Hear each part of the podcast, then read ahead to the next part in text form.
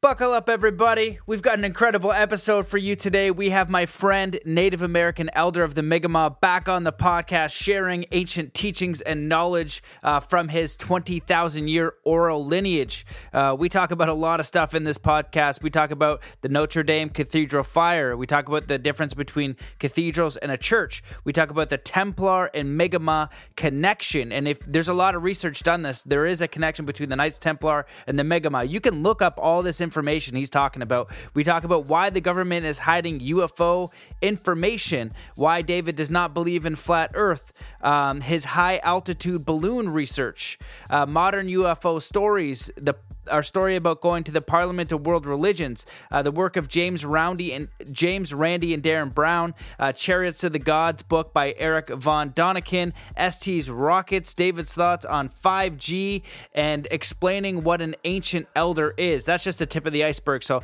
this is an absolutely phenomenal podcast. I know you're going to enjoy it. If you like the show and you want to share, leave a review on iTunes, share an episode on Facebook, um, take a screenshot, share on Instagram, tag me at Matt Belair. Let me know where you're listening. But the best thing that you can do is one act of kindness or even three acts of kindness today. That'd be amazing. Show support for the show.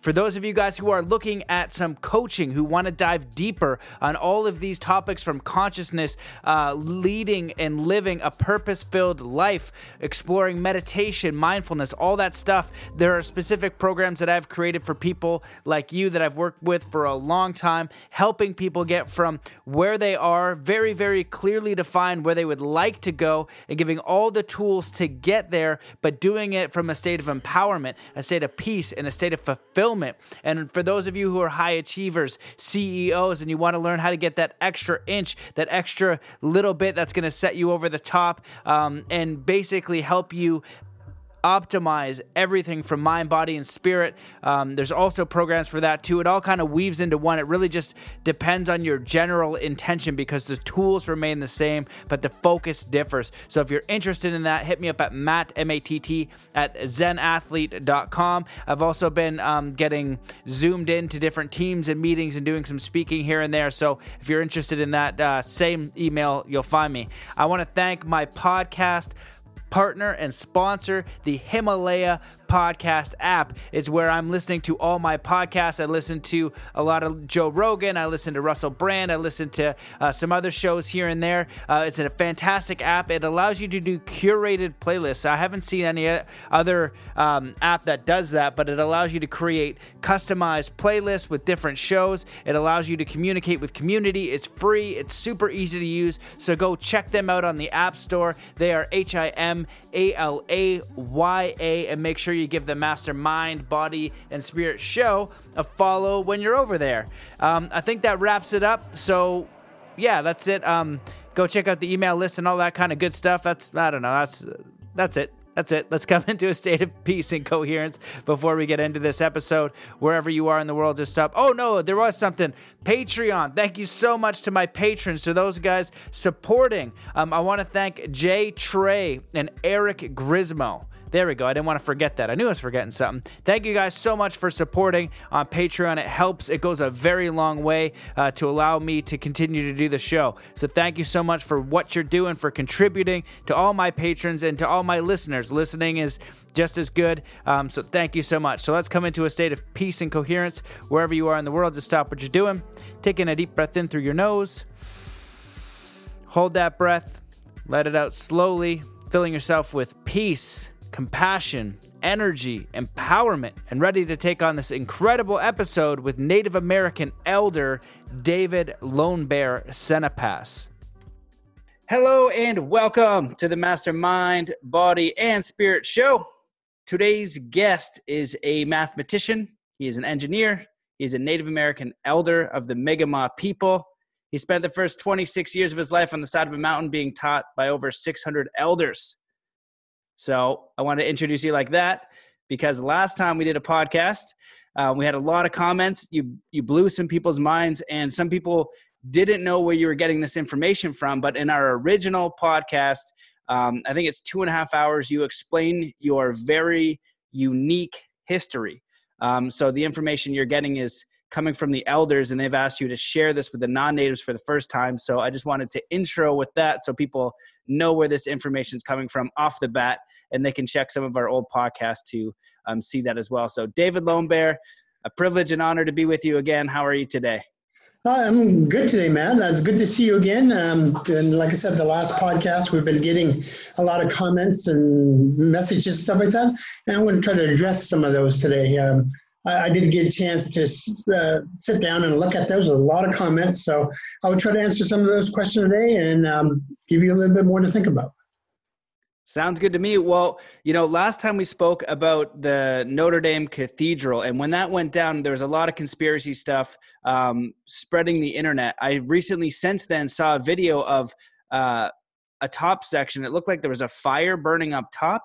Now, I don't know if that video is real. I can't confirm it, but it was really interesting. What the heck was a big bonfire doing on top of the building? So, whether it was deliberate or not, that's not what you were sharing. You were more sharing that that building um, had encoded information and was a like a resonator or, some sort of very special and sacred building. And um, I know that there are more than one building like this in history. You've got obviously Egypt, you've got all these other places, um, you've got all these cathedrals, which somebody in the comment was saying cathedrals aren't churches. There's something that there's a distinction there. So this is all very new for me. So um, I'm very curious about uh, where you'd like to start today. Anything that you want to um, pick up on from what people were commenting? Well, I'm an engineer. I, I, I do structure. I'm a structure engineer, so I study different structures and how they resonate with the uh, uh, the Earth. Uh, because when you put a structure up, um, there's a couple uh, bridges that went up during the '60s that wasn't uh, aerodynamic. They resonated with the wind and uh, kind of tore apart in just a slight breeze. If you look online, you can actually see that happening. So um, uh, different buildings have different vibrations to them. Your house has a vibration to them. Uh, you open three windows up, one, uh, two downstairs one upstairs, and the slight breeze will make a noise in your house or it makes the house vibrate. Or when you're driving in the car, you open a window up, it acts like a flute. It, the car would resonate with the wind. Uh, so there, the science is there. Is that is the science? Um, how old is this science? Is science um, uh, since we understand about structures and how they react in the wind and things like that, how, how is that um, possible? We can code information into that so we can uh, retrieve it or uh, or put it in and have the future retrieve it. Or what's the, what's the information? I think that's the most important part we talk about today. What is the information? Now we can talk about the conspiracy theories until we turn blue, uh, but we're not going to accomplish anything by that.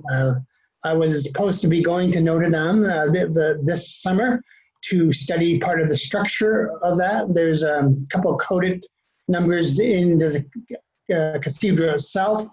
Um, and I was going to do the measurements on them, and there's a couple of places in England I would like to go back to and uh, do some of those measurements. Remember, the churches went up uh, when the Templars uh, came here. They're the ones who could afford to put these um, uh, temples up, and you, you, talk about the masons.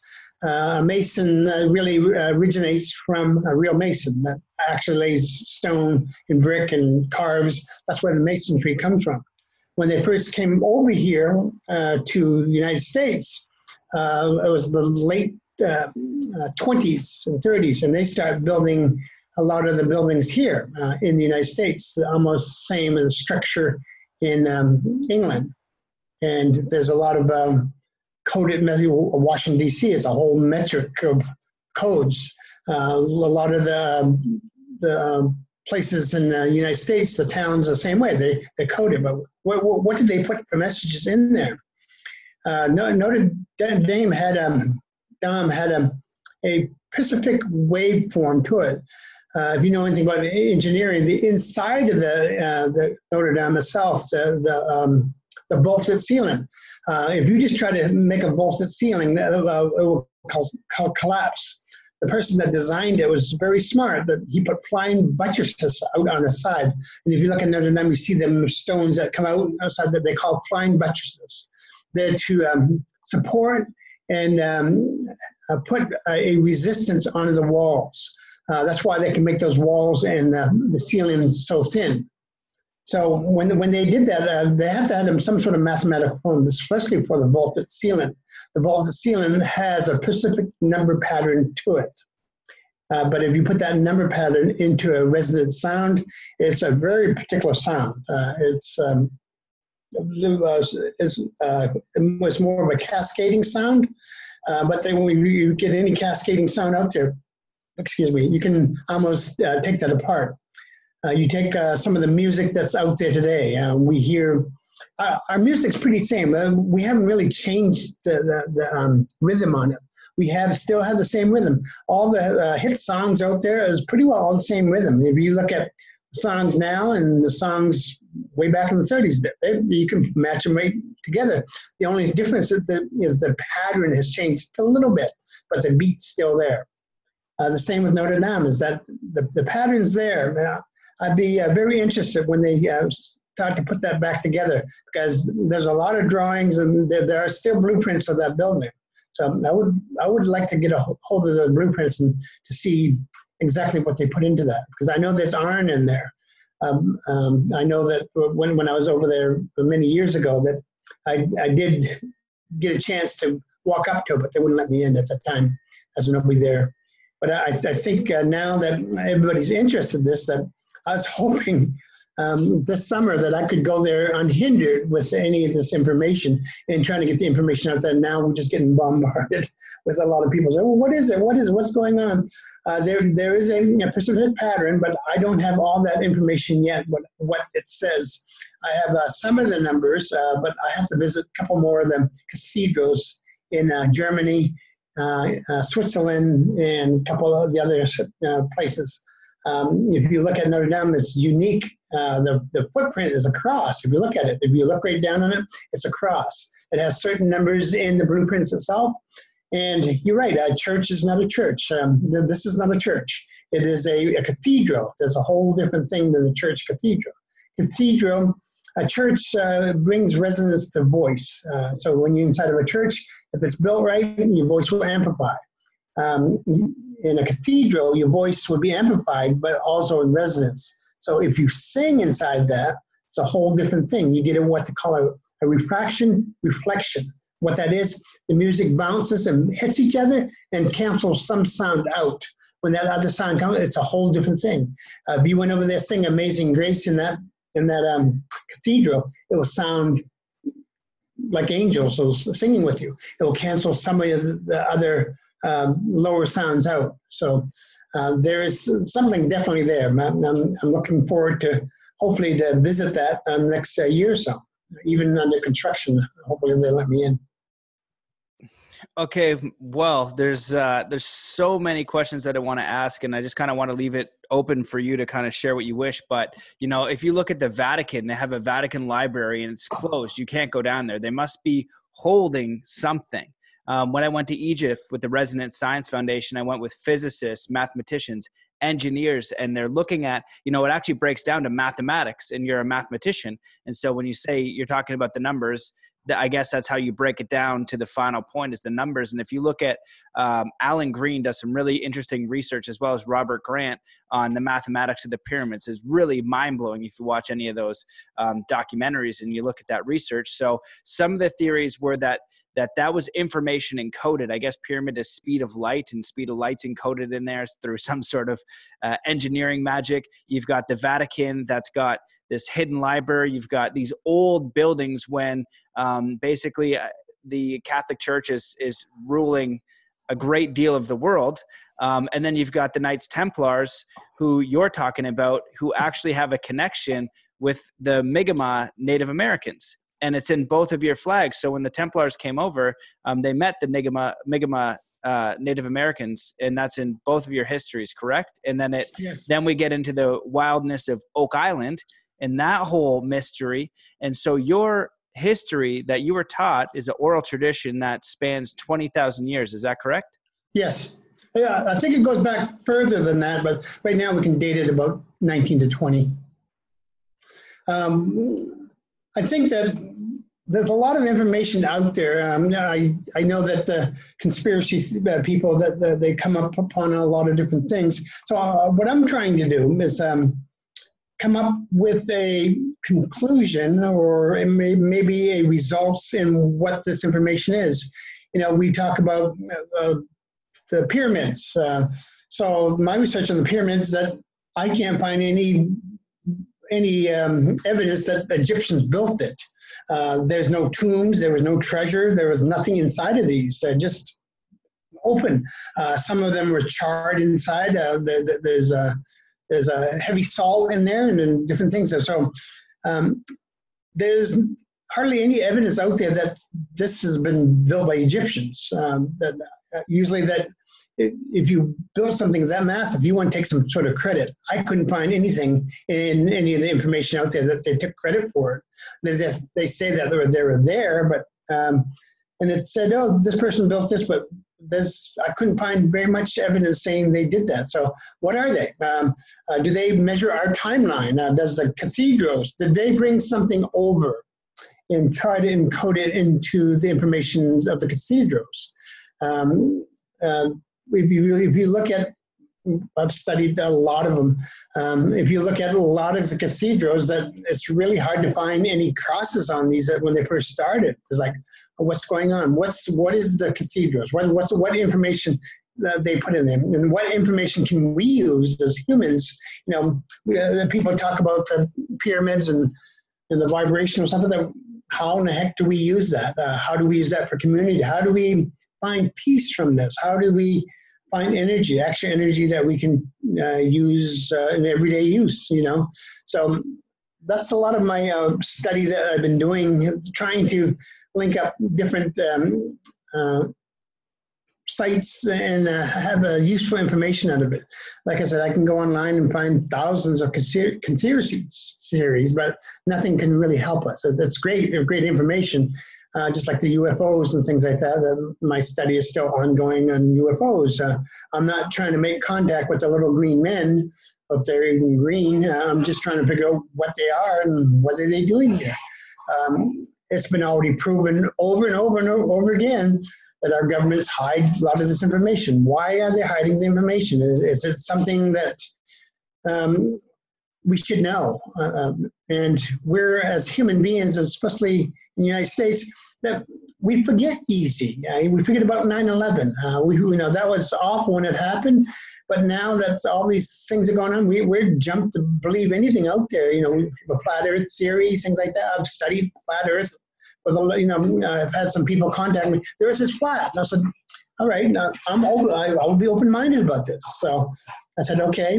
Uh, tell me why you think the Earth is flat. Uh, back in the late 1900s and 1800s, uh, there's a couple of people that wrote about flat Earth and um, tunnels into the of the Earth.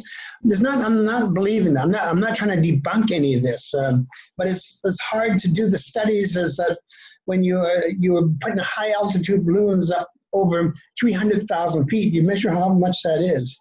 Um, I should be bumping into something, um, but I'm not bumping into anything. Uh, and I and I do the calculations from the stars, and they say, "Oh, the stars are just a, a projected field up there." I said, "That's great too." And so, how are they projecting it? Uh, what's the dome like? Uh, why why flat Earth? And why is the sun round? And why is you know the other galaxies out orbit around other stars, and stars orbit planets? You know, and why is our Earth flat? You know, that's a great theory, but I really can't come up with any evidence that's saying it is. I can come up with more evidence that the earth is round. And I, I, know that there's a lot of people out there that get mad at me even talking about, but I'm, I'm, looking for the truth, honestly. I'm looking for the truth. You can get mad at me you want, but you know, I'm not going to follow everybody else saying, oh yeah, the earth is flat. But then it's like, all right, if I'm giving in that, I'll give in to everything. But I'm not giving in. It's like um, there's a truth out there. Honestly, there's a truth out there that um, we want to know. But uh, if we jump aboard every boat out there and, and believe everything out there, you know, what's really the truth? And when the truth comes out, it's not what you think it is. Uh, the UFO, I've been studying uh, UFO since I was 18. Uh, um, I've had uh, remote control air, aircraft that uh, I'll go after these if I could. Yeah, balloons, um, I've um, uh, shot lasers at them before just to measure their dense, density. I have this all information, I have it all packaged up really nice. So it's not like a pseudo thing, it's actually thing. It's like I, when some people see a UFO, there's more than one person. The story is going to change, and it, it, we talk about that about Phoenix. You know, uh, people are really religious on the Phoenix thing, and that's fine. That's that's fine. But what is, is our results? You know, we we can blame the government uh, hiding the information, but look at our cell phones. You know, um, the cell phone has taken over our life. Um, I, just driving downtown today and seeing about ten people on their cell phone. I was in a store; there was on their cell phone. So, if you think that aliens are trying to take over their mind, I think it's working. Um, you, you, you know, do you go to the bathroom with your cell phone? Uh, do you put your cell phone beside your bed? Uh, do, you make sure your cell phone is charged before your child is fed? You know, I've seen that quite a lot. I'm going to charge my cell phone, uh, but I'm going to feed my kids, and so I'm, going to make sure I get that information. Where did this all come from? Uh, you know, we, we back in the 70s, that we used to have a wall phone and you know we didn't haul that all around with the house with us. No, uh, we we got a longer cord for it. We got a ten foot cord so we can pull this phone around the house. And then it became the um, cordless phone. Then you know we can have an antenna. So are we that much looking for information? What are we looking for information for? Gossip? Um, or uh, likes, um, uh, people watching a podcast. I mean, what what's going on out there? I I I think I get quite upset with that subject when you get on the flat Earth and all the different things. It's like, you know, yes, um, uh, the Earth is flat uh, to a certain point. Uh, it's, it's, six feet. Uh, you can measure it one end to end, but gravity would take over. So the way I know the Earth is not flat, gravity works at a constant. Einstein has proven this, all the different sciences prove this. So if you take any object in space and make it flat, your gravity is going to be different on the ends than the center. Your, uh, your rotation is different. Your rotation will be a wobble. Uh, you won't have a north star. You won't have a pole. Uh, you would have a, a wobbly uh, universe you know, uh, because it won't be perfect. Then, um, uh, you know, uh, we couldn't survive here. Oxygen wouldn't stay. I mean, uh, we would have to have the same mass as the Earth and that we did with the gravity. So we would have to have something flat at least 10 times the amount that it is now. So, and, and that's all physics. That's you know, physics. The people say, oh, physics can prove the flat Earth. I, I, can debate anything on the flat Earth that has deals with physics. I, I've done it before with other people. And I don't want to be smirk about it because you know, it's it's sometimes it's troubling. You know, people say, oh, "You have your viewpoint." Yes, you do. That's fine. And and I'm not going to debunk what you said. You know, but I'm just going to make sure that I know what I know. And uh, a lot of people try to convince me differently, send me information, and I have to go through the math. And usually, I send the math back, and they say, "Oh, you're wrong." You know, so I said, "Okay, I'm just showing you what I know. It's, it's not very much, but it's enough." Well, that's a whole bunch there. Um, I'm not really sure. I'm not really sure where to go with it, but um, you know, there is so much stuff out there, and you know, doing this podcast, I get reached out by a great number of people um, with different theories. You know, they're channeling something. Um, aliens like crazy Gaia TV, all this kind of stuff, and you know, I've div- dove i've dove down so many rabbit holes really really really deep and to try to come up with something tangible has been a challenge. It seems to be um, different theories and different theories and different theories. Um, you know one of the things that's different about you is that do you hold do you know if you hold the world record for putting balloons in outer space? Is that a world record? Um, with that altitude i looked online the other day and I was trying to figure out uh, who else put the balloons up there. Uh, so the, this is the funny part about balloons. It's like during the uh, 50s and 60s, NASA experimented with balloons. So they put thousands and thousands of hours in this research. And at one time, I could go to the library and pick up this research. I, I still have some photocopies of the, the research, but you can't find anything online about NASA uh, the research back then. They had thousands of hours of video, and you can't find one of them. And I was, I was trying to figure out that why not? Why, why can't we find something about balloons? I mean, that's, you know, kids have balloons. We have rubber balloons and mylar balloons. And I'm going to say, what in the heck's going on here? And I, NASA does have some research, uh, some of the research online on balloons, on uh, high altitude balloons. Um, a lot of the uh, different companies now are doing a lot of the research and putting heavy objects into uh, atmosphere, but they don't say how far they go. You know, said, oh yeah, we put up to 100,000 feet, and that's all I can figure out. It's 100,000. I put um, my altimeters went up to with with my tracing devices. Uh, I went up to at least 400,000 feet. That's up there.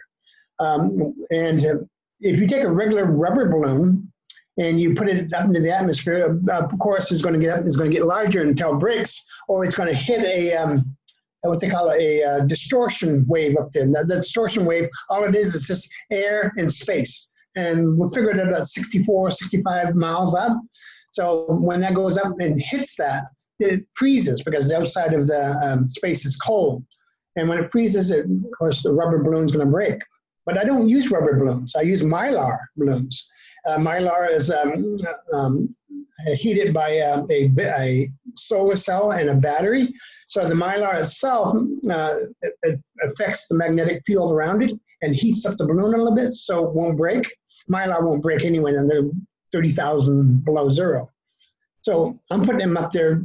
My balloons don't come down because usually that, sometimes when they come down, I would know uh, with the transmitter. Uh, will will call a cell phone tower when it hits the ground and uh, tell me where it is. And most of the balloons that were they malfunctioned, uh, they came down and, uh, and uh, somebody found them because we have an address. Say you found this balloon to return it back to uh, Star Teachings.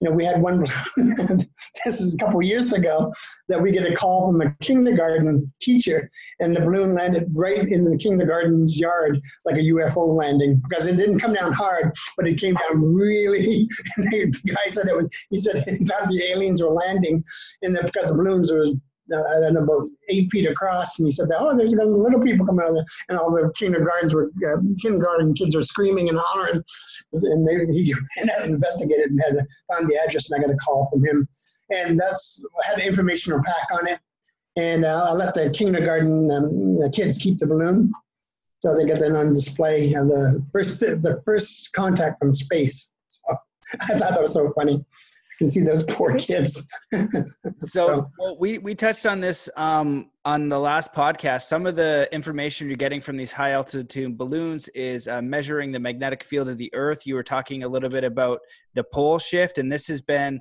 verified from other people as well that the that the poles are shifting on the Earth, and it's going to be a very uh, interesting event. Um, then you kind of go into the metaphysical world, right? Or I don't know what to call it, like the woo woo space, which I like. Yeah um, but I also like to be grounded too. Um, you know, you got everything about ascension, DNA activation. Um, in the UFO world, you've got um, the reptilians and they're manipulating our DNA. Then we've got like galactic federations. We've got all kinds of crazy stuff happening. Um, now, in talking with you and Clifford and the Mayan elder, it's what what you guys have shared is saying like, you know, there are species here we might not be communicating in the way or think of it in the way that we understand it, or they've been at least here in history and um, there has been contact in the past and there's potential for contact in the future. So I think some people, when they're listening, they don't know when you talk about Masons and Templars, they don't know if it's good or bad. If you're talking about aliens, most people are like, oh, it's they're manipulating us. And then when we're talking about information, I have a podcast trying to find information. I have no idea what is going on. I try to figure out anything and it's just there's there's just these infinite theories you know and uh, some people are like oh you got to look at santos bonacci stuff. So i look at that guy and i was like holy smokes that's some interesting stuff. Um, but as far as anybody sharing and i like i like what people are sharing you know it's kind of like i'm at the point now where I, I take it in and you know i don't know if i can actually do anything with it really. Um, but your history is the oldest that i know and it got confirmed by clifford who is a zuni and it got confirmed by a mayan elder and all of them are at least 20,000. So that makes me interested. So is there anything you want to share about like all of that stuff that I just said? Well, you have to understand where the humans come from and what they want to believe and what they don't want to believe. I, I bump into this every time I, I, go speak, you know. Somebody says, well, I've been channeling the Pleiadians, you know. Um, I'm not doubting that, uh, I'm, I'm, sure, but it's, it's something like, you know, what did you bring with you? Uh, do you have information of, of Pleiadians that uh, you do have that information? So, um, what is the information that's sharing? Um, how can we cure cancer? How can we cure the common cold? How can we stop war? How, how can we uh, have a better economic thing in our world? But none of these so, called channelers ever give us that information. Um, I, like I said, I'm not saying they're wrong. It's like, what are we doing? what are we doing here? What you know? Are we just playing? Uh, I see. I see this online that you know people uh, have all these different theories and and, and say you're wrong and everything. And you said, you said maybe so, but shouldn't we explore it anyway? You know, uh, I had a guy contact me. He's channeling some alien race out there. I said, great. Uh, I'll get my pencil and paper, and I said, okay, let's do the math. And but he couldn't come up with any of the numbers. Uh, so advance an advanced um, uh, race that's trying to communicate, they're going to give us something. They're going to give us a technique, some sort of way to communicate with them, not as individuals, uh, because if they're so advanced, uh, well, the human race won't be able to understand them. Because you think about that, we are still having wars. Uh, we still believe in the dollar as much as as much as people say. I don't believe in the you know there's a couple of documentaries on the the, the dollar is worthless uh, that we have to be always in debt to make money. I mean I, I don't think the aliens would want us to do that. Uh, we we um, we have all this information supposedly in governments that they are, are, are hiding and we said there's a higher reptilian races hiding all this information. You know we are clever people. I think we're clever. I think uh, we can get around this. That every everything I hear out there that we are being repressed uh, from information, but isn't the internet information? Um, we look on there and we're saying, well, we repressed and everything, but we can use this as a tool. If this is an alien device that we are on right now, we can use this to be free. We can be used as spiritual free. We can be use this to um, uh, be our own government if I wanted to. Because right now we we give this power away freely. Um, you know, if we don't like our government, how come we're putting up with them? You know, uh, before 9/11, you know, um, Al, Al Gore, I think, uh, was uh, in front of Congress saying where the 11 trillion dollars went to, but there was nobody there because the buildings fell the next day. So that's all information, but we're not doing anything with that information and we're just letting that go.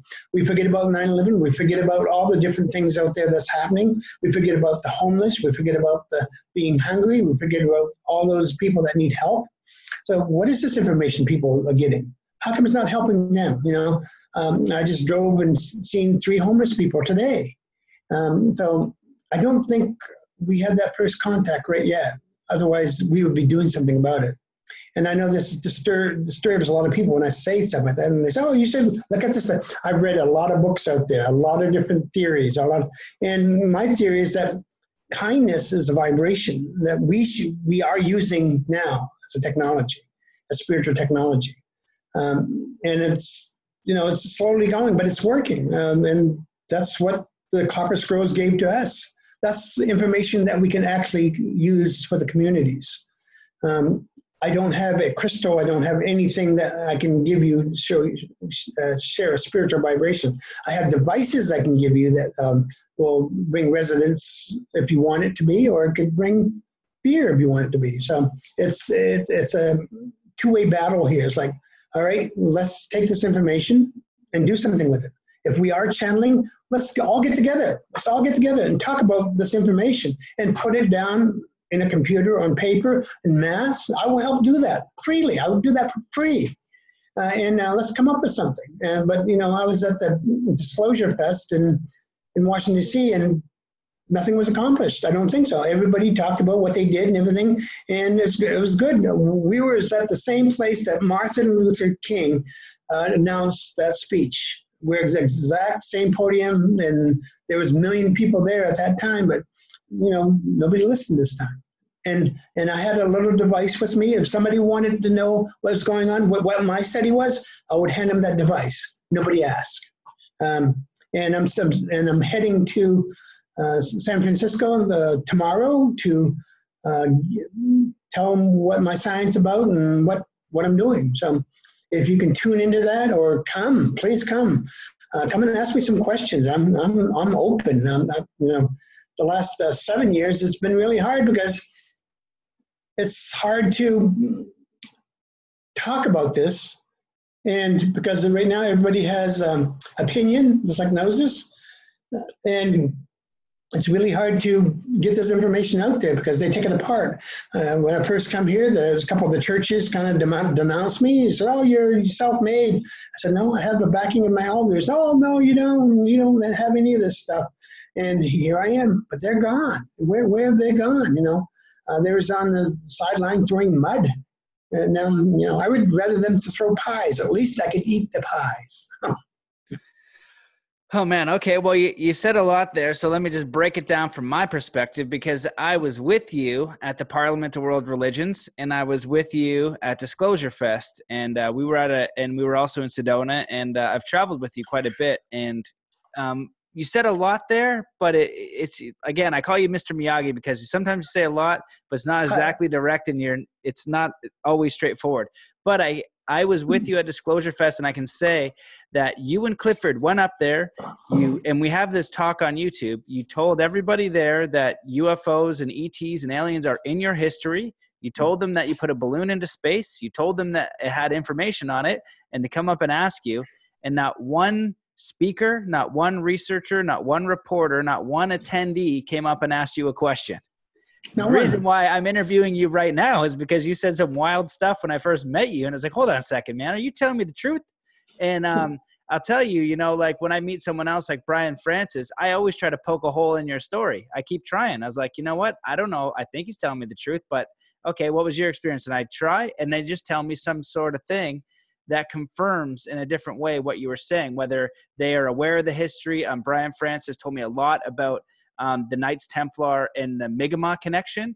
He also shared a lot of the reason why the natives aren't sharing this information and how you and Clifford both experienced the same thing where um, part of the communities didn't want to share this. This is your information, this is your history, this is your sacred knowledge and understanding. It's not in books. It's not out there for us to know. It's not out there for us to be indoctrinated in over years. This is something that's held down um, over years and you have lost lives you've lost family you've been through war to to keep this stuff so um, and your elders asked you to share it and you didn't want to do it. I think you said you quit twice, which, which Probably did. 20 more times before that. Yeah. yeah. Yeah. So, you know, I just wanted to kind of share all that because I, I was there. And so I, I'm getting more of a, an understanding of what you're trying to do and bringing people together so you can share the history and, and not to say that anything is right or wrong just to share like your perspective and, and bring people together and actually have it do something. And an interesting side note the science that you've worked on the biodome it worked. The uh, sun house it worked. You know people weren't sure and the sun house lo and behold works. Your balloons work. Your electric bike that you had the tier capacitor on worked something out of like back to the future. And so if it's baloney and these you know you're getting this from ancient copper scrolls which are basically schematics and you're doing the math off those schematics. And what that makes me think about is just um, some of the other things like when i was with you at the uh, it was a native american history museum and there's a story of is it Glooskap? Glooskap yeah. Glooskap. Goose yeah. or gloose? L Gloos. Yeah, Glooskap. And yeah. it's 20,000 years. So I read the whole thing. Um, there is a vibrational space in that building that was built by somebody who engineered it. And it talked about the Rosetta Stone. So you've got the Rosetta Stone, you've got all of this ancient knowledge from different spots. You've got things like the Philosopher's Stone, Egypt. Um, what else is there? The Sumerian tablets. Who out there can decipher this stuff? What does it mean? Where does it come from? Um, but it seems to me that the only one that has the oldest history is the the indigenous peoples of the world and they're and they haven't been asked to share. We haven't got that information and asked their view of the story which is very very old cultures because religion comes in. What's the oldest religion? It might be 7000 years or something. It's like it's yeah. a hindu or a zoroastrian and i learned about that. Yeah. yeah and i learned about that. And so um, I think that that influences things because over time you've had book burnings and you've had um, different cultures and conquerings and things like that, and now we're in the modern age. So I just said a lot of stuff. Do you just want to talk about any of that? well, Uh, again, so we, we, are looking for information. Um, we're looking for the first contact. I would say that uh, uh, a contact from another civilization that is not humans. Uh, we can think of it as dolphins. Uh, we can think of it as ants. Uh, we don't know how to talk to these things, and we keep on thinking we're the big and bad. You know, we have we we have mastered science. We've mastered all the different maths out there. We've mastered the the atom. Uh, we've asked uh, take uh, Earth's um, oil, make into gas, and make cars. But if we are actually looking for that information, um, that we're going to have to be somewhat open-minded about doing this, uh, because um, I know that a lot of the study that's out there, the people that have information, um, they go on lecture tours, and, and you know, there should be one. Uh, maybe I, I, can propose it today. That have one weekend or one week of all these people putting this information together. Uh, we was at the Parliament of World Religions uh, uh, during the fall. Um, that's all spiritualities and all religions together. But they've never sat down. They were in the same building, but they didn't communicate with each other. I've actually stopped some people while you were there.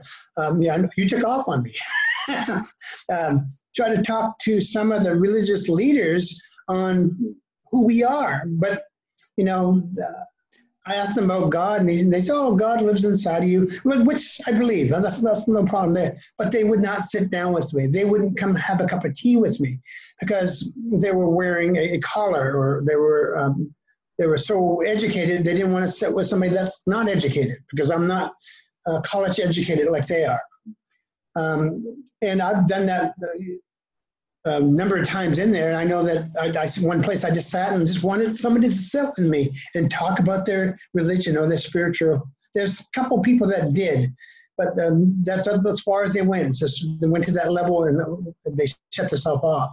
And we are supposed to be kindly minded. That means that no matter what we see, we see a poor dog on the street and because of the eyes and way it looks, we stop and make sure it's safe like that. But right beside is a homeless person.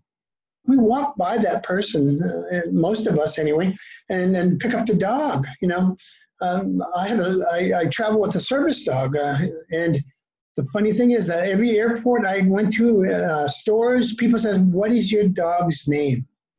They never asked. I've never had one person ask me what my name was. My dog is cuter than I am, uh, but you know, just thinking about that, like, what do we think of each other? What is what is the humans are doing on this earth?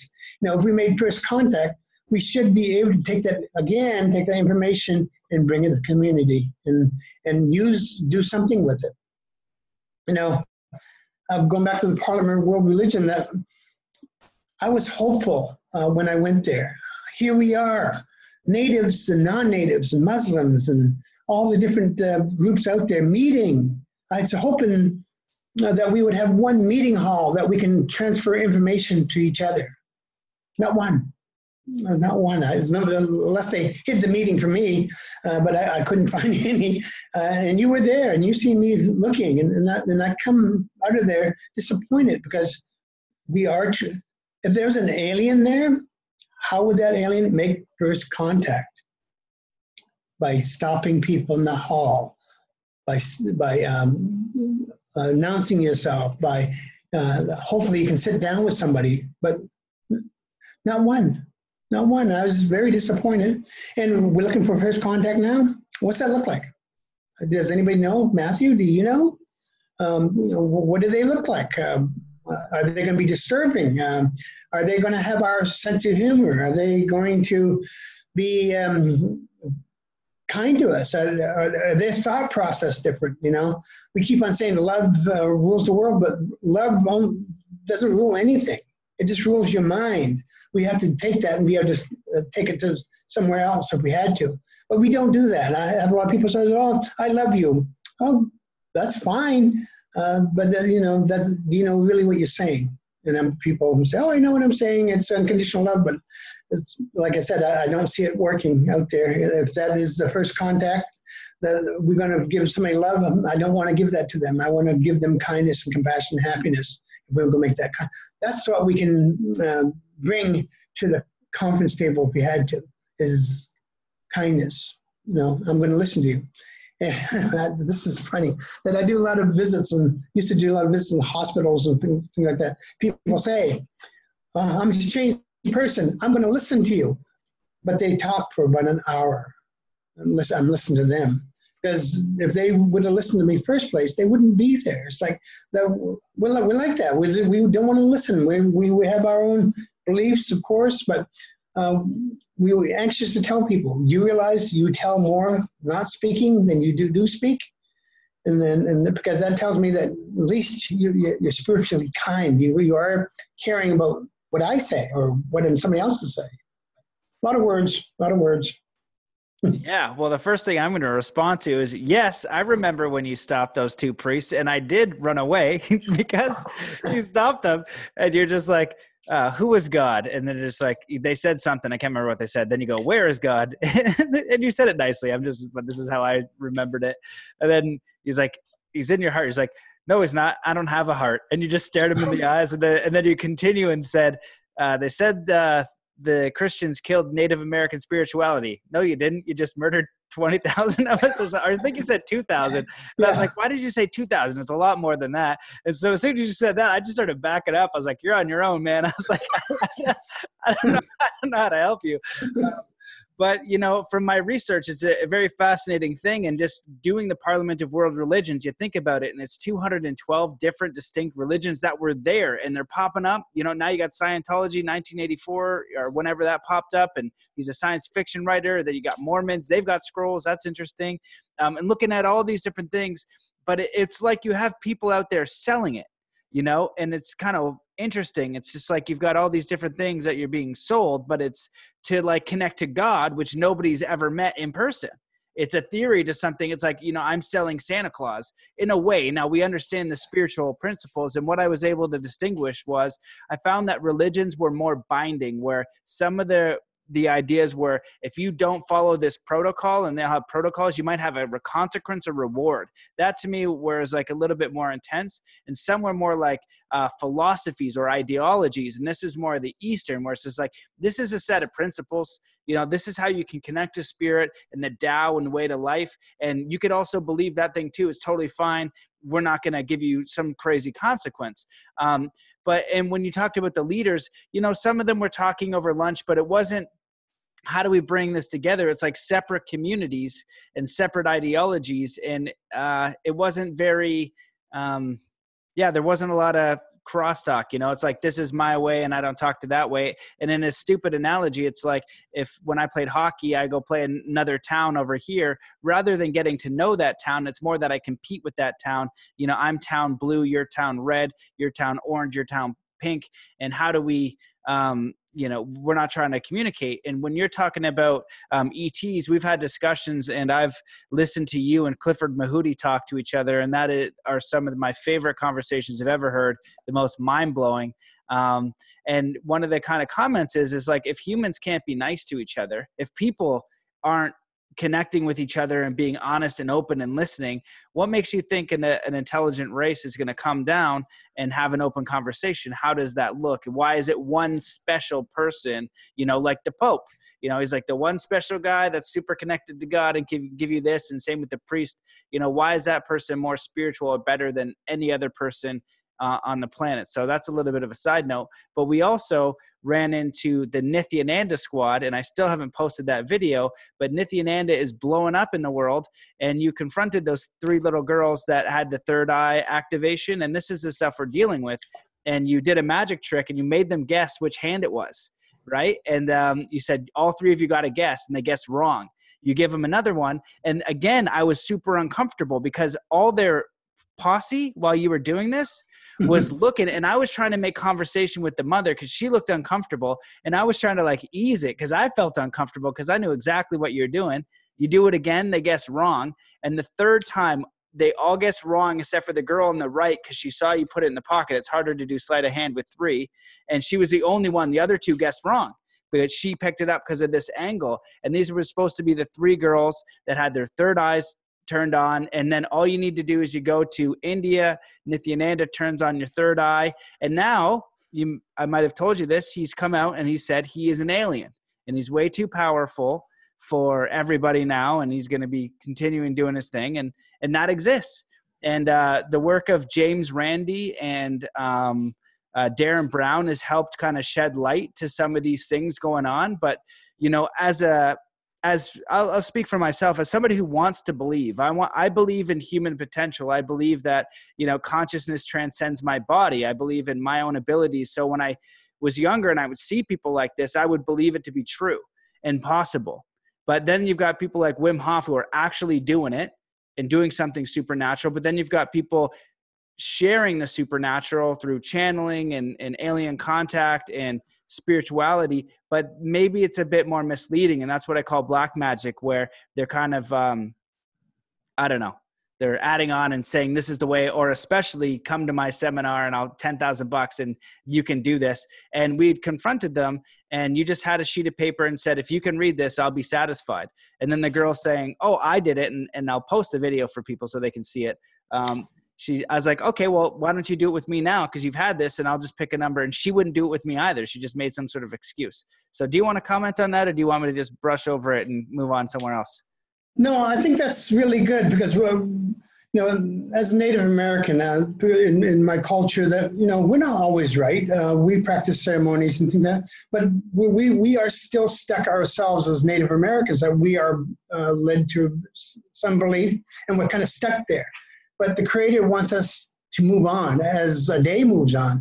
Uh, but it's it's hard to really even talk about this because you know you're you're you're crossing somebody you know, with these topics. You know, like the um, the, the, girls are really good. They're they're they're little girls, uh, but they're being mis- misled through their adults and their mom to believe that so um, people can go a certain way.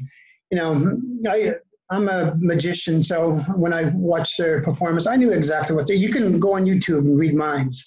Uh, you can even with a of paper, if you have enough people helping you, you can you can write down a number on a piece of paper and fold it and, and tell, t- tell you what it is. You know, the um, America's Got Talent. Has a couple of really good mind readers on there that people freak out, but it's a simple trick. Uh, all it is is a simple trick, and it looks put together and it looks um, like he's really reading minds. But if I told you how they did it, that ruined the trick. but then it's not great. I think, you know, what the teachings are, the star teaching, what the two year teachings are. If the teachings make you happy inside and, and that doesn't hurt nobody, that you can take your teachings and pass it on to a complete stranger uh, without any ceremony or crystals or anything like that, in kindness and compassion and happiness, I think that's true. You know, um, we talk about love a lot, but we don't have enough love to prove that in the world that it does exist. And I know that we're going to get comments on this, but please, um, it's like uh, one of the performances that they, they did. I didn't see it, but I seen it online. Is that um, this lady with all these people uh, produced a, a, a uh, emerald from her mouth. And she said that she manifested it inside of her stomach and stuff like that. So uh, I'm a jeweler. Uh, I'm, a, I'm, a special jeweler. Uh, they call I'm a facet diamonds. That means uh, there's all those little facets on the diamond I put on there um, with a machine and it takes it's a it's an art form. It takes a lot to do it. Um, uh, one diamond took me uh, three and a half months to fasten it. So she, when she produced this from her mouth, I looked at it as a faceted stone. I mean, she, she, she, she must have a fastening machine inside her stomach, you know, because she done that two, three, and we, and there's a person doing a podcast that believed it. That's like a diamond ring. Okay, I'm going to produce a diamond from my mouth. It's all faceted by a machine. So that's kind of something's going crazy there. Is that I think I would more believe a rough diamond than, than a, a, real faceted one. So we're, we want to believe. Uh, there's people out there that we want to believe, and we want to believe in spirit, and we want to believe in supernatural, and that's fine as long as it's not hurting anybody. Not, but I see this people so much into this that really hurts them, and um, it, and they don't know they're being hurt. It's like, all right, and as, as a spiritual scientist, I want to be truthful as possible. And you know, I, I say that I talk to spirit, but I hear the voice. Uh, the voice is not telling me to kill anybody. It's just telling me how to assemble a machine. It tells me how to assemble different things, and it works. I mean, I must be the craziest person in the world to do all this stuff, but I'm doing it, and, and I'm getting results. So I'm putting a balloon over 300,000 feet. As myself, as a scientist, I probably couldn't do that with all the um, the technology out there, but I can do it to help with the copper scrolls. Is that it tells me on different barometric pressures how to build a balloon, how to build it a certain way, how to put enough charge into it. So this information has to come from somewhere. Certainly, it's not coming from me you know, because I didn't study all that when I was younger. I studied electricity and all the different physics about some of the stuff I did not study. Um, but the, but putting a balloon up that high, that um, I think that we talked before that uh, before August uh, that I would like to put a balloon up, and um, I'm working on the uh, detail uh, park it beside the space station, and uh, and that will prove that we're here and the technology works. I mean that that's quite a that's quite a challenge, but to me that the the, the technology is there. It's just the finances is not there yet. It's, it's going to take a little bit to do this. And, um, I will put up two or three just test balloons and put them on YouTube or something to show that I can get above 200,000 feet. Uh, so, but but there's no limit on a balloon. Um, if your balloon is strong, if your balloon is strong, uh, you float to the next galaxy. Uh, there's nothing stopping you putting a balloon to the moon. Uh, some of the mylar balloons they find in um, in Alaska and Antarctica. So how did they get down there? So they, they go up into the atmosphere, get in the jet stream, go over. Mylar is, um, uh, has more density than rubber. Uh, the reason why rubber doesn't work on high altitude balloons is because rubber is porous and the helium atom is very small and it seeps through the balloon. Uh, the molecule actually goes through the rubber because uh, rubber is porous. That's what makes it stretch. Um, Mylar won't do that. Um, uh, a rubber balloon will uh, lose 50% of its um, helium through that uh, effect. Um, helium balloon only loses 2%. And that's because you didn't build it right, because you have uh, seepages in your seams. But it's uh, like, like every, everything else, it's a technology and we can use it. I, I think that what's going on there is uh, that we have great potential here. We have great potential of sharing information. And if there are uh, technical aliens out there um, that want to get in contact with us, we have to be ready for that. You know, if we're sending out a message to space, uh, I hope them the aliens are not warlike because we have no way to fight that technology. You know, um, so um, I think that we should get ready for that contact and really talk with each other openly. Uh, and you know, the last uh, couple events I went to, I was disappointed because I was hoping to share some of this information with uh, people that's actually doing the research. But uh, there's very few people doing the really the research on this. Uh, no, we're all caught up in the, the fest of it, the festival of, the, of uh, these research. It's like you know, um, the Chariot of the Gods when that came out, that was the bestseller. You know, uh, Mr. von Däniken. Uh, he put out all that information, but what did we do with it? You know, we didn't do anything with it. Uh, if you look into the books, and if you're if you're a mathematician, if you're a physicist, there's a lot of information in that book that that I I still use. Uh, I use I use his book as a reference quite a lot. But we shouldn't stop on our research. We, that's what we get. We get um, stop, and people want to know what we're doing. We stop, and we, we, we stay in that rhetoric of all that information um, information that should be shared. Just think that if you had, a, what would a technical manual look for an airplane? If you took a technical manual and put it into paper, um, how much information would that be? You have to have the technical manual, how the what the metal is, uh, the electronics, the bolts, all the machine parts that go on it, how to build all these machine parts, the machines to build the machine parts, machines, the machines to build the machine, machines to build machines. Think about all the information. Um, I think that I read a book that information, just a simple aircraft with propeller, wheels, and an engine, uh, would be close to four feet high uh, of, um, of uh, 36 by 36 sheets of paper, both sides, uh, on how to do that. And we're looking for information now. What what kind of information are we looking for? You know, uh, we're looking for the contact. What what what does that information look like? You know, what, how are we going to decipher that? You know, I think that's what my frustration is seeing all this stuff out there. Like, come on, guys, you know, we're we're we're we're not doing what we're supposed to be here as scientists to do. You know, I put a balloon up uh, uh, up to three hundred thousand feet, and you know we get debunkers. Oh, you know, he didn't do that, and you know it's Photoshop. It's kind of hard to Photoshop some of this stuff anyway. But the new uh, uh, photo stuff are coming out, especially with the UFOs. I see pictures of, you know, they're getting really good. At, um, it's really hard to take the videos apart now, what the UFOs look like.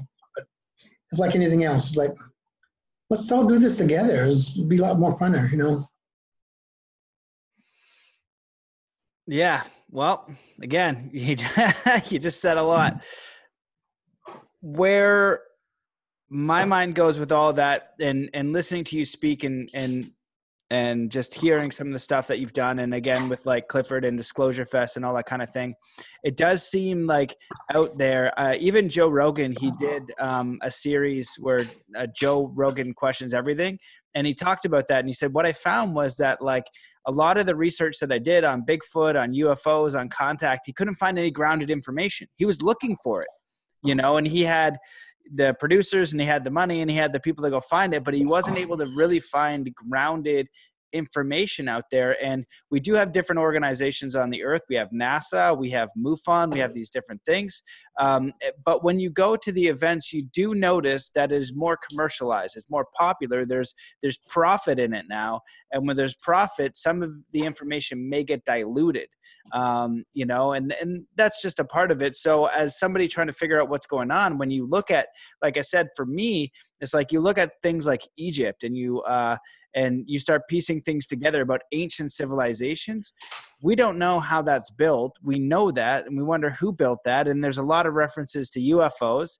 Um, then looking through all that stuff, you showed me the 1952 uh, Washington event. Um, there's events um, in Maine. So you know, when you do that research, you realize, okay, no, there are UFO events. Um, Bob Lazar has researched those crafts and things like that.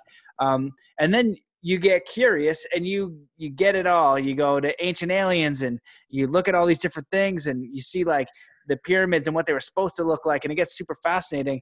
But it's very hard to figure out you know where where does fact separate from fiction what do we actually know who's actually had contact and like as a species as an individual like what does the individual do to to have contact with with something out there or what is the community eh, as a planet uh, to do because the thing is on this planet it's challenging to get people out of their beliefs you know and and we're trying to make money. Most of my friends are working 9 to 5 to make ends meet you know so am i.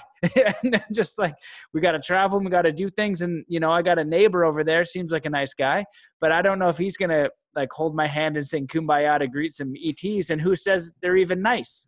So there's just a lot of questions out there and then you've got things like um you know the 5g rolling in and vibrational technologies and all this and some of it is real and i think we're making advancements and some of it is terrifying and i don't know what's going on with that so um, do you want to just comment on all that? Because I feel like researching this, I just get stuck in a space where I, right now I'm like, I don't know. I'm just going to be a nice guy and I'm going to do my best. And an opportunity happens to help somebody as I navigate through life in complete ignorance, I will.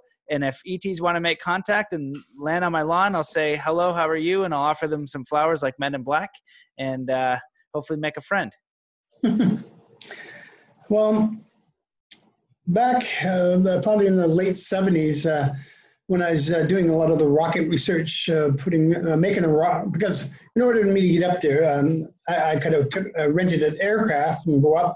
But the easiest way at that time is to build a rocket, and course. if anybody knows how to build a rocket, the first rockets I ever put up is Estes rockets. They used to be able to little rocket engines, black powder. They up five thousand feet, five five to thousand feet. But you know, I need to get up there at least thousand times more that distance.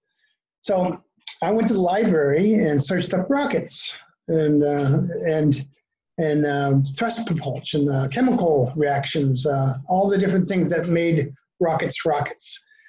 And you know the the the way I got the information is that um, the information in uh, um, I, I, think I was like four weeks uh, going to the library every uh, Saturday afternoon. My dad would drive me and bring me down there. And I sit there and, and every time I went, it was a certain name that came up in rockets. Like, that's weird, you know, because we we uh, we came up with a, um, a, lot of different theories on rockets and how chemical rockets work. But so it was something familiar. Is that all right? That says the chemical rockets work, and um, I was using kerosene and oxygen and uh, a little bit of uh, sulfuric acid for the oxidizer. Uh, that means that you had to be able to oxidize uh, this fuel inside of a chamber that made you combustion, combustion that made thrust. So kerosene was the best thing to do that with. But I'm uh, studying the form of this, several ways of studying, uh, uh, mixing the, mixing the, those chemicals up. I came up on chemistry. Uh, so the chemistry um, relates to the copper scrolls. It just tells you chemistry. Uh, I didn't have a lot of the scrolls deciphered at that time, uh, so I went into deciphering uh, chemical reactions with oxygen. And by studying that, it's like, oh, wow, that that goes back to the Greeks, uh, Greek fire, uh, all the different things, uh, what what we used to do with fire. So I researched that more and I, I actually, um, when I was younger, uh, got into the Library of Congress, uh, and uh, and uh, I, I, spent uh, four days there just uh, searching chemistry and all the different research, and everything goes back to the Greeks, and we'll go back before that. Um, Mr. Goddard, when he was made his rockets, he experimented with his rockets when he was very young, and guess where he got his information from? The same source I got my information from. So I researched the Copper Scrolls. Remember, the Copper Scrolls are 20,000 years old, and I come up with a relationship with chemistry and Goddard's rockets and um, uh, and all the people that uh, study rockets. And where, where was that? Germany. Uh, back in the 30s and 40s, Germany experimented with rockets. And now, the, uh, with our space race, we're using rockets, uh, rocket propellants, to put uh, uh, people into space. So when I start, first started doing that, I, I came up with a relationship on me building rockets and history at the same time. And look at my history in rockets. You think that we were uh, people that had leather and drums and dance? And yes, but our history goes back way beyond that. Uh, some of the, uh, the hieroglyphs that we talk about, we talk about flying canoes, flying ships, uh, flying arrows, um, uh, flaming arrows, and what does it all relate to? That is a, it must come from history somewhere. And um, I figured that's part of the Copper Scrolls that going into space, that I think we've been already there. Is that we, we're re- reinventing a lot of the technology now. And, and um, looking at the history and um, from the Hindus to India and all their uh, things I wrote, they, they write about rockets way back way back before even God was born. So part of that history, I know that uh, that we're sharing, that we're just reliving, uh, just re- re- reinventing things. So if we are doing that, that we probably had contact to visitors. I don't want to. I don't like the aliens. Um, I keep on thinking of ET. Go home. Um, that's not what they look like. Um, but I think about that, and we've had contact. The, the, all natives have contact with visitors. Uh, um, at that time, they, they probably didn't think we needed help. I think our life was um, paradise because we didn't have to prove ourselves. We didn't have income like we have now. You know, we have to work to survive. Can you imagine having a community together, just helping each other? That's to us, that's heaven but it's possible. So building the rockets, and then I was successful in putting uh, at least uh, 28 miles high, and but I had very low time. Um, I have a couple of the videos of my rockets um, because you have to get the oxygen ratio to the fuel and how that burns, and if if you don't get it right, you have this big black smoke that comes out of the back of the rocket, and you see this smoke trail And a lot of the people uh, called me a mad scientist where I used to live because when I when I used to step outside, everybody went in because I was, I was launching these fireballs into space. But I, but I had to invent my own rockets, and I had to invent uh, the radios that went in them. Um, uh, at that time, that we didn't have the computer um, stuff that we had now, but I, I had a um, copper disc, and that copper disc t- told me it took me a while to find this. Um, it, t- it, told me in the copper scrolls how to store information on a copper disk. And what those what this is, it has uh, 27 lines, and on those 27 lines, there's a little notch, and there's a uh, indicator that goes on top of this, and that indicator would read all those 28 lines and it's almost like a Morse code, and it will give you information. Um, say the rocket was uh, tilting, uh, it will go to um, line three, and it will tell the instructions on the tilting. If that tilting is too much, it will adjust the rocket. So this is um, this is um, to me is a high tech information. That's before any of the uh, discs that came out. I think at that time we had floppy disk, but I had a, the actual hard. disk. This is actual piece that I've kept over the years. That was uh, off uh, how to store information from the copper scrolls. And this is, was part of it, is how, how to do that. So they had to get it from somewhere, that information. Uh, I know because they gave me a manual how to do that, what, what has the copper had to be condensed of, uh, uh, how to center it, how to get the information off this, how to store that information into uh, some way to use it, make it useful to have your actuators to work, to the lights and all the different fuel that was in that little disc. And, and that's spun at a certain rate, so the information pulled off of it. So that's um, some of the information that I have. What was your next question? I got kind of sidetracked. That's interesting. I haven't seen that before. That's really interesting. And you know, I can say that uh, I got to go to the mountain that you grew up on, and it was interesting. And so um, what I've told my friends in trying to piece this together is like, you know, a lot of it's pretty unbelievable. Um, but you know, step by step, I've just seen different proof and different proof to kind of um, just prove the story of what you're what you're sharing and it's like little bits and little bits which is really fascinating. When you're sharing that i was just wondering you, you haven't talked too much. Can you talk about um, any of your teachers at all? Like you said you, you did this uh, on a podcast a long time ago but you know for a lot of people out there the way that we're growing up in the western world especially now you've got education you've got you know the indoctrination of whether you're Canadian or American or which part you're in. Um, but your history is very very different, and that culture is very different. So I'm wondering if you could maybe share a little bit about your teachers and where this information comes from.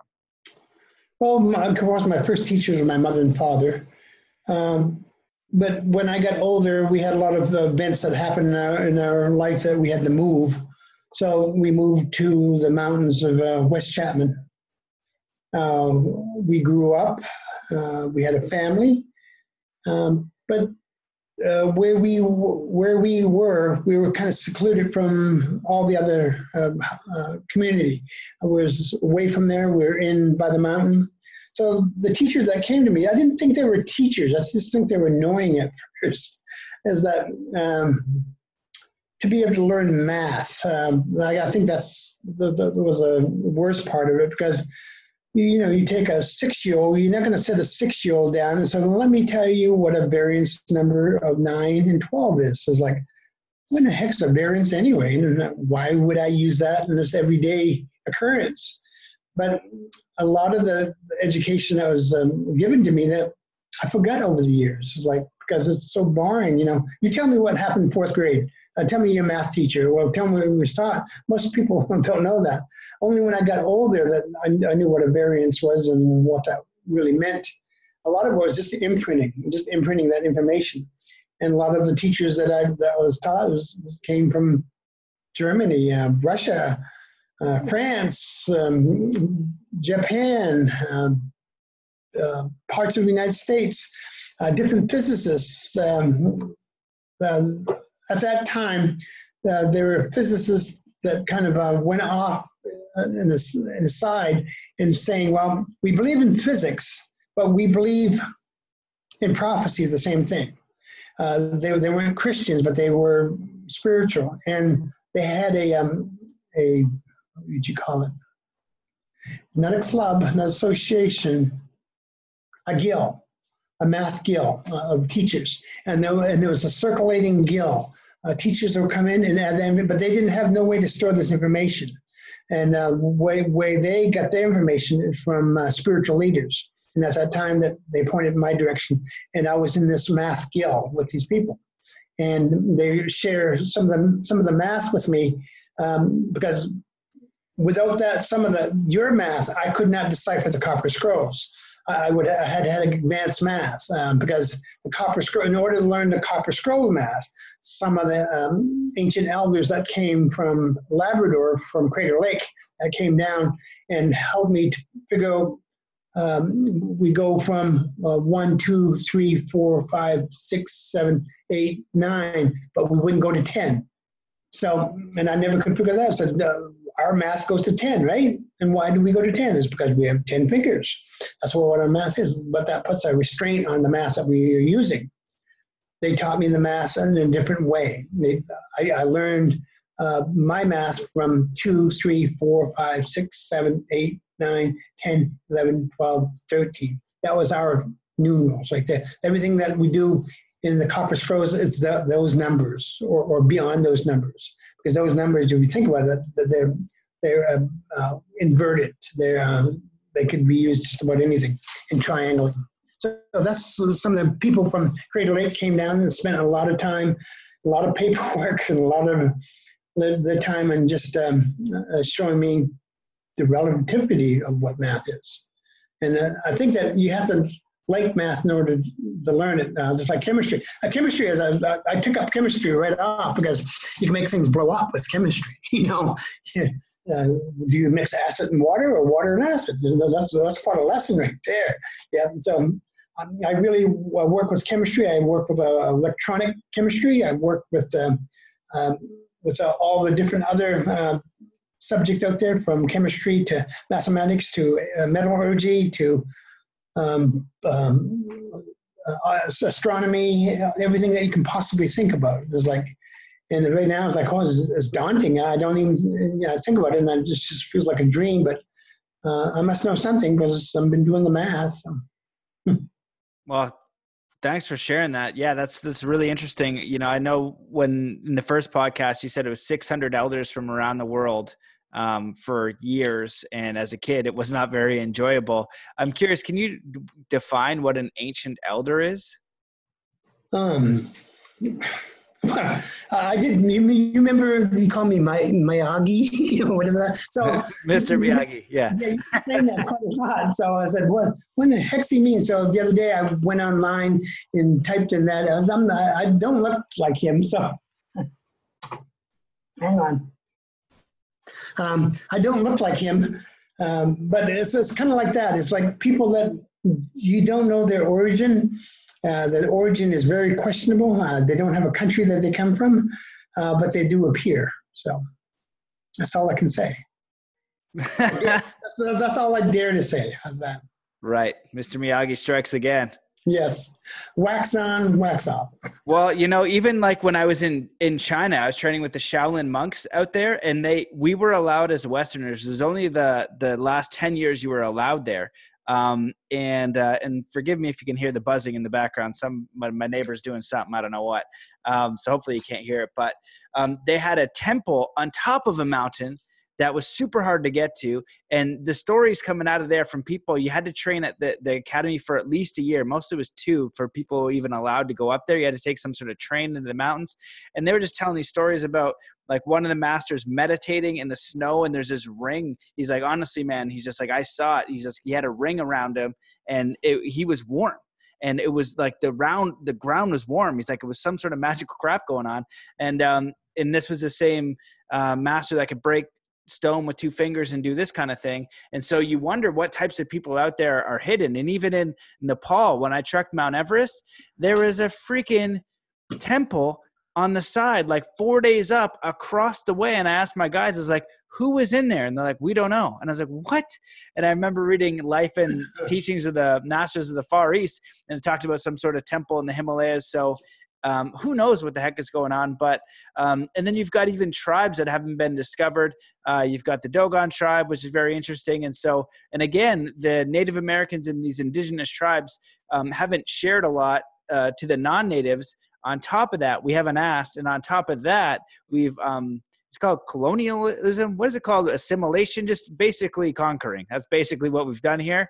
Um, that's what's happening. So ideally, we can find some of this other information and bring that out. So that's that's a lot of stuff. You can comment on that if you want. Um, I know it's getting pretty late. The only thing I was gonna throw a bunch of things at you, and you can pick anything if you want. But vibrational technology, 5G sound, anything in that, it's getting a little bit crazy. Can you simplify that in any way if somebody wants to just like explore that a bit, or um, several years ago, uh, we talked about EM wave, you know, that, will hurt you and everything. Uh, all this stuff is radio signals. Uh, the, the, the 5G, um, we have that now, um, you know, in different places. Uh, we just don't know it. We do get concerned about different things like that. And, you know, uh, I, I, think uh, on my part is that I know what it is. Um, uh, we'd be more affected by the radar from your airport right now than the 5G. Uh, that's hitting you every four seconds. and I have um, detectors that can detect the radar And then when that, what, is is microwave hitting you. So that's a pretty powerful beam hitting you from uh, right now uh, 19 miles away. Um, does that affect us? The microwave from a microwave oven? Um, uh, I don't know. I mean, I know that we get concerned about this, and and some of it's a great topic to talk about. And people talk about the e meters and all the different things, and and uh, say, oh, this person died from this, but we die every day. We die every day, and we can point causes.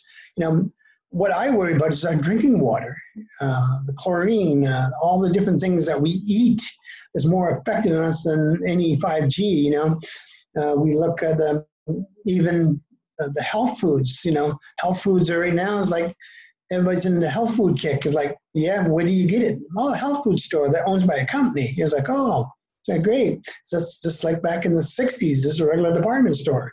It's you know even uh, with the uh, health food that we grow, uh, we you know where does where does they grow it on the earth with chemicals and all the different other things, you know, made me not as bad. You know, I see this about paper straws now and plastic straws. You know, they're trying to get rid of the plastic because they, you know, in the Pacific Ocean they had this big um, pile of um, trash going in a circle.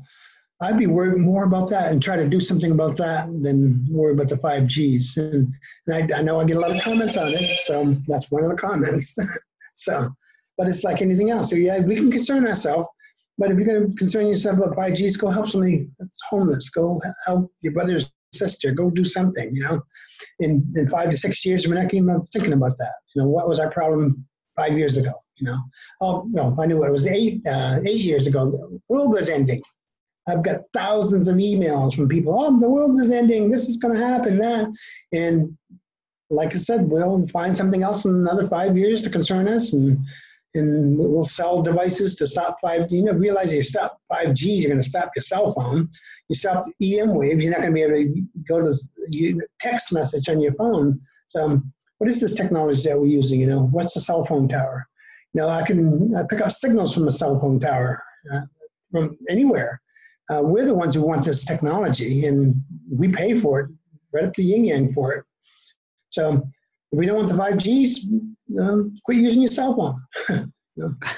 I don't know if I've ever heard you say we pay up the yin yang for it. That is definitely a traditional Native American quote. Um, well, I'm glad I asked you that because you know I get I get afraid of that stuff and i know some of it is true and some of it is probably not ideal but you have a way of like kind of redirecting back to like what is like maybe that's affecting you but um the trash in the ocean or or um like war and you know poverty and uh, maybe those things are bigger things. And i liked when the super bowl was going on just saying that if we could get as excited about world peace as that mass amount of people together um, you know for peace for these projects then we could make incredible change. And also just remind people that if we can get 2000 people gathered in one space then you can share something because another thing that your elders told you is the more people that are actually in physical form the more you're allowed to share because it's lost through media and and all that kind of stuff right it, it's you, ha- you have to share it in person yeah, I, I, I, call it spiritual weight. Uh, there's a teeter totter. I think of it um, as imaginary. There's this big teeter totter. One of the side of the teeter totter is a mountain, and underneath that mountain is information, mountain of information.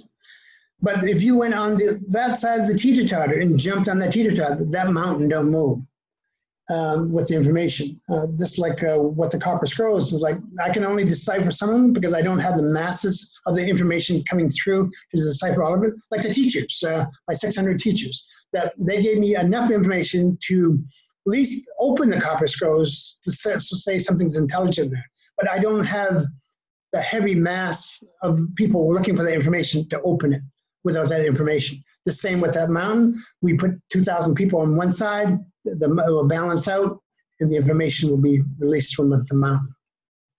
Got it. So I can explain it uh, because I was trying to think about it because I, a lot of the lectures I do, I try to explain that, but I do it in a, such a scientific way, but people not really understand. So I'm just going to go down and thinking, okay, if I was talking to uh, the youngers, how would I put that? And I, I said, that's a good way to put it. So.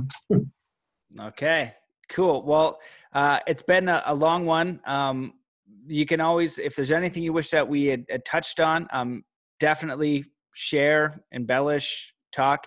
But I'm going to throw two questions at you that you can maybe answer as one if you wish. What is your message to the Native American people? What is your message to the non-Native American people? Are they the same? Or are they different? They're the same. Time to step forward. That is what Spirit said. Time to step forward.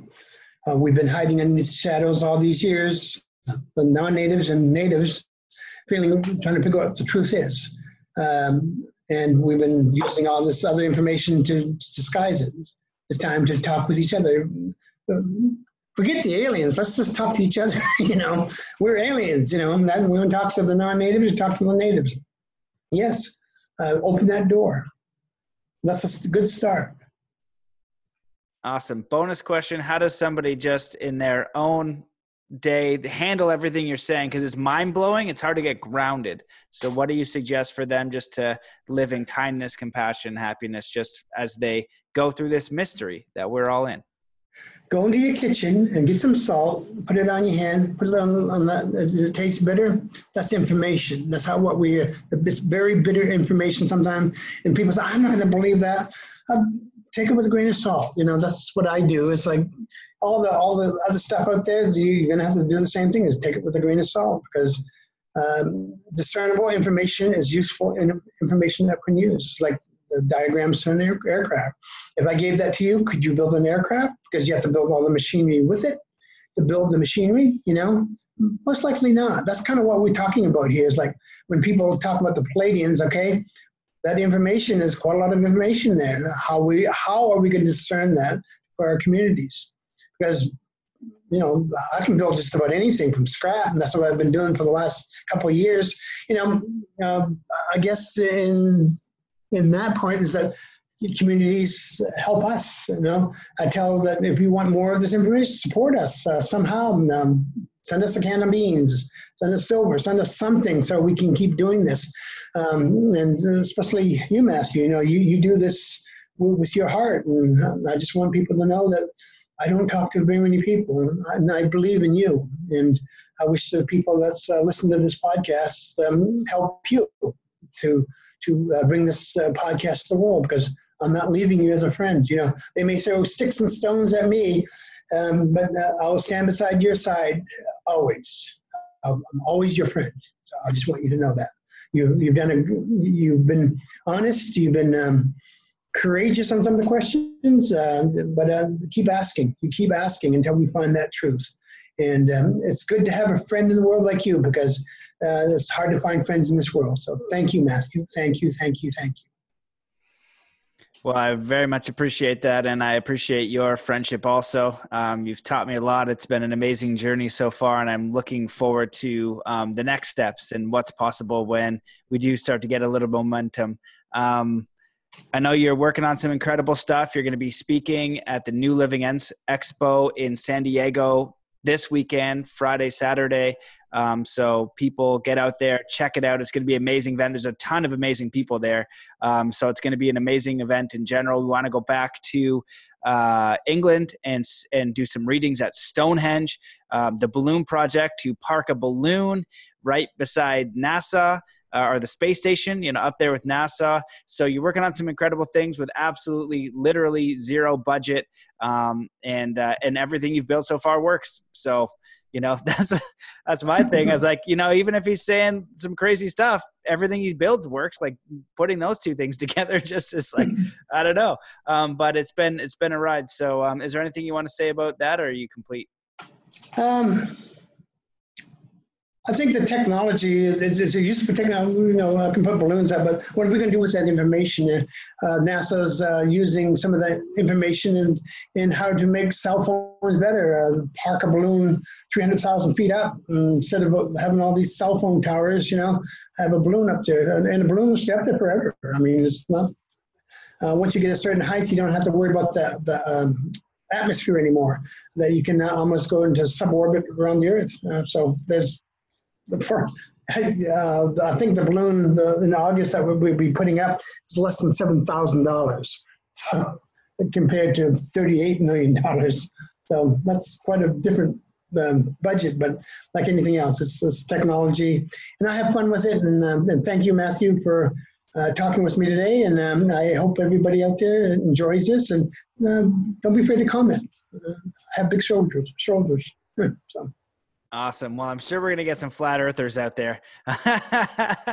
um, but thank you so much for sharing and just everything that you're doing. Um, I've witnessed you work selflessly um, with literally it just pure faith, no fine. I don't know how it is you get to the places you do and how hard you work.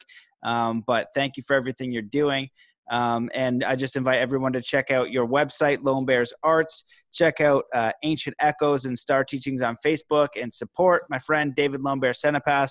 Look into some of his claims. Check out uh, the Balloon Project. Check out the Magic Mirror. Check out the freaking um, magnets. They're on YouTube. You can look at it. It works. So help, please.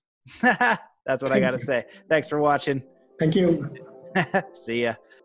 There it is, guys. That wraps up that incredible episode with David Lone Bear Sanipass. I hope that you enjoyed it. I invite you to research some of the things that he is talking about since learning from him, studying with him, um, doing a lot of training with him. A lot of the work has been doing research, and it's very fascinating research because everything that he's talked about, uh, maybe not everything, but most of the things he's about, talked about are documented somewhere, and it all has a trail. So it's very fascinating stuff. This is a 20,000 year oral lineage. Uh, really fascinating. I've been working with a few and uh, more Native Americans, integrating into the culture a little bit more of the Mi'kmaq understanding their history. It's very fascinating, it's very old, and it is uh, very unknown to the non natives. I'm learning so much. Uh, some of it is incredible, and some of it is absolutely terrible as far as the school systems um, and what the uh, conquerors did and all that kind of stuff. So um, it's been definitely a very humbling learning curve. So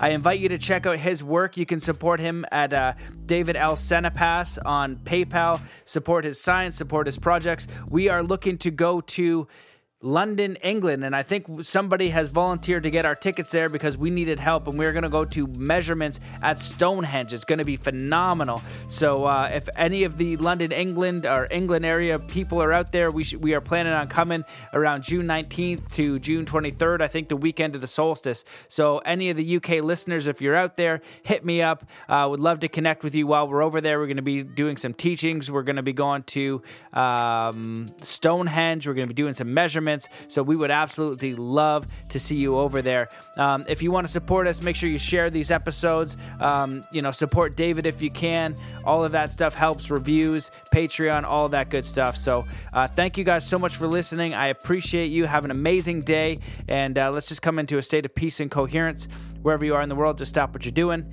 Take in a deep breath in through your nose. Hold that breath letting it out slowly, filling yourself with joy, peace, compassion, energy, and empowerment, ready to take on the rest of the day. All right, guys, thank you so much for listening. We will see you in the next episode.